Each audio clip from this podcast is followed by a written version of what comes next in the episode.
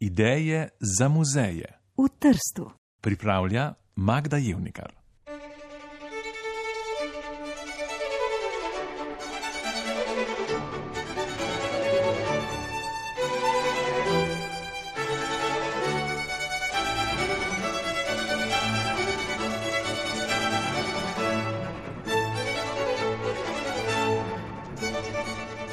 Bioma pri Miramaru. Morje je pravo bogatstvo, kot nas opozarja naslednji prispevek, in v njem se skriva tudi bogat vir glasbenega navdiha. V prejšnjih oddajah smo lahko slišali, kako morska gladina valovi v skladbah Kloda Debisija in Marjana Kozine, tokrat pa bomo njegovi silovitosti prisluhnili v baročni skladbi.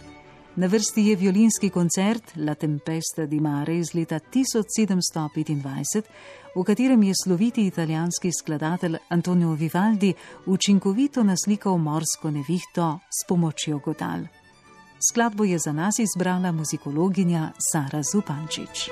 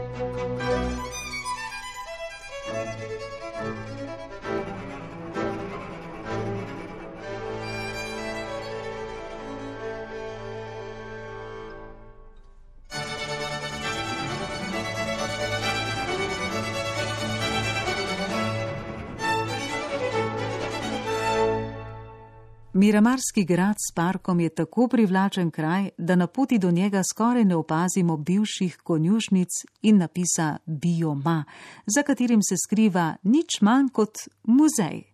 Gre za poseben muzej, ki se v celoti imenuje Biodiversitario Marino in je del zavarovanega morskega območja Miramar. Pred dvema letoma sem ga obiskala z dijaki na zelo posrečeni šolski ekskurziji, na katerim nam je vodička pričarala morje in razgibano življenje v njem. Ko sem načrtovala radijski niz oddaj o muzejih, sem ga takoj vključila van, saj sem imela v lepem spominu tisto jutro med ribami, školkami in smetmi. Ja, tudi med smetmi, a o tem pozneje. Tudi za obisk tega muzeja sem se kot običajno predhodno zmenila preko elektronske pošte in vse je potekalo tako, kot so mi obljubili. Po muzeju me je vodila Liza Peratoner in mi razlagala njegov nastanek, vsebino, posamezne eksponate ter cilje, ki jih zasledujejo svojo dejavnostjo. Najprej je leta 1973 nastal Morski park, leta 1986 pa zavarovano območje. Slednje velja za najstarejše in najmanjše zaščiteno območje v Italiji. Nahajamo se na skrajni severni točki Jadranskega morja in tudi Sredozemlja. Držaški zaliv je zelo bogat s floro in fauno, vendar je treba naravo ščititi, jo raziskovati in nuditi ljudem ustrezno pripravo, da bodo imeli pravilen odnos do nje. Didaktika je torej tretje področje Miramarskega rezervata in z njo se ukvarja prav Bioma, ki od marca leta 2018 hoče nagovarjati otroke in odrasle. Liza me je opozorila, da je odnos do narave treba gojiti, zato se v muzeju ne poslužujejo tehničnih naprav in videov, temveč postavljajo v ospredje osebno doživetje.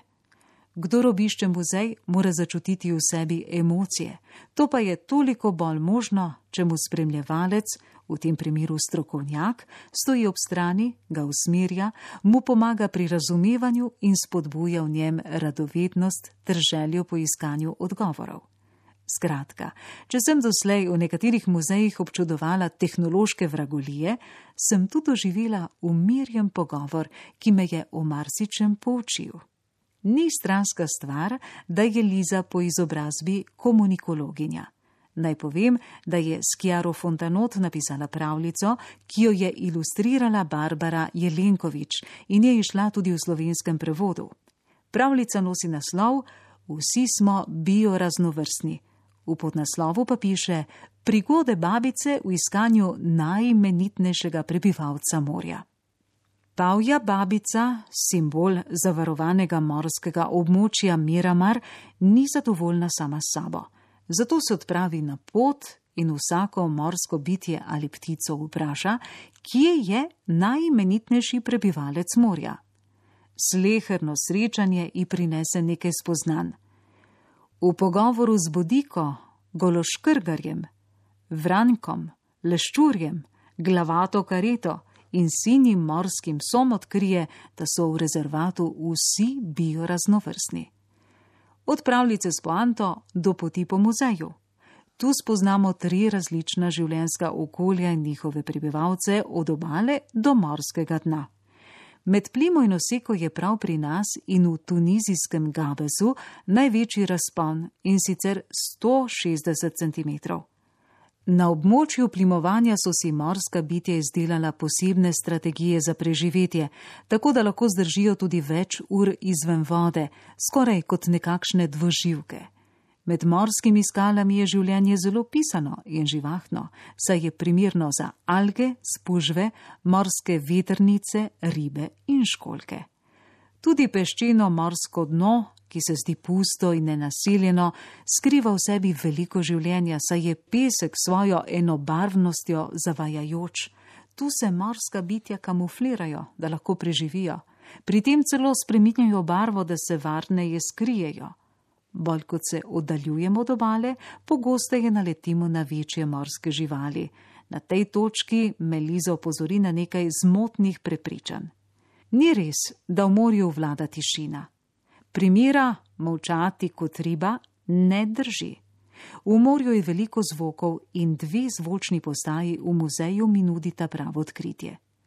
Prisluhnem tok toku, ki ga proizvaja riba s svojim premikanjem, a še nekaj drugih šumov in celo ropot drugih biti me preseneti. Komunikacija v morju poteka tudi na ravni vidnega. Močne, žive barve, naj bi sporočale, da je morsko bitje nevarno, morda celo strupeno.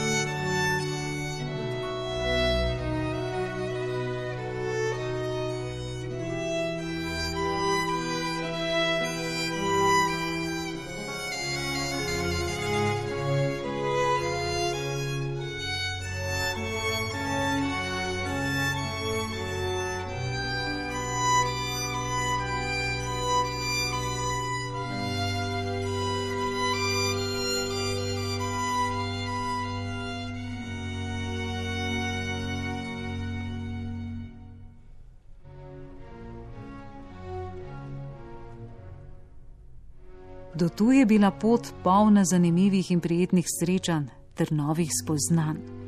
V prvem nadstropju pa me je čakala gora smeti. Gre za veliko in ogabno instalacijo, sestavljeno iz samih odpadkov, ki so jih nabrali na obali pred muzejem.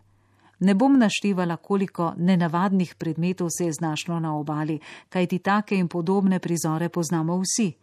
Manj pa se verjetno zavedamo, koliko mikroplastike je v morju in kako to vpliva na vsa morska bitja in posledično tudi na nas.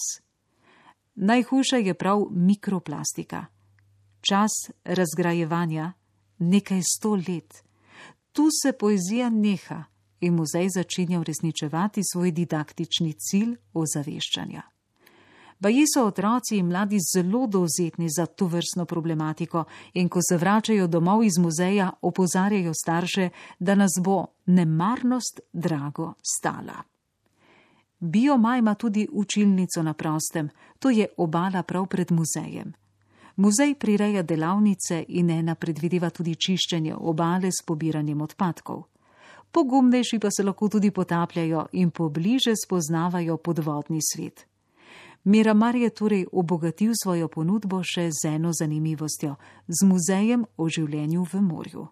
Težko sem se poslovila od tega okolja s skalami na protnati obali. Zdaj gledam na morje z drugačnimi očmi. Tu ni več le kraj, kjer lahko plavam in se osvežim, temveč gosto nasiljeno domovanje neštetih biti, od najmanjšega do največjega, in vsako si zasluži našo skrb i nasze spoštovanje.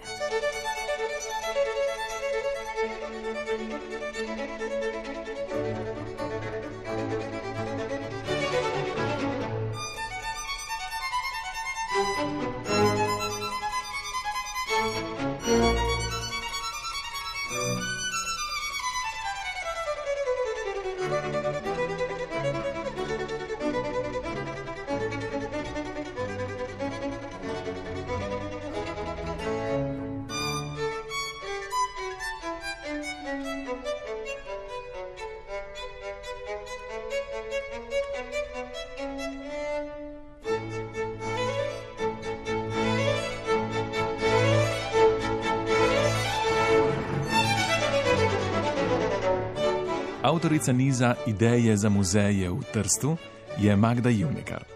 Tekste je prebrala Tamara Staneze, glasbena oprema Sara Zupančič. Uredništvo Irena Legiša.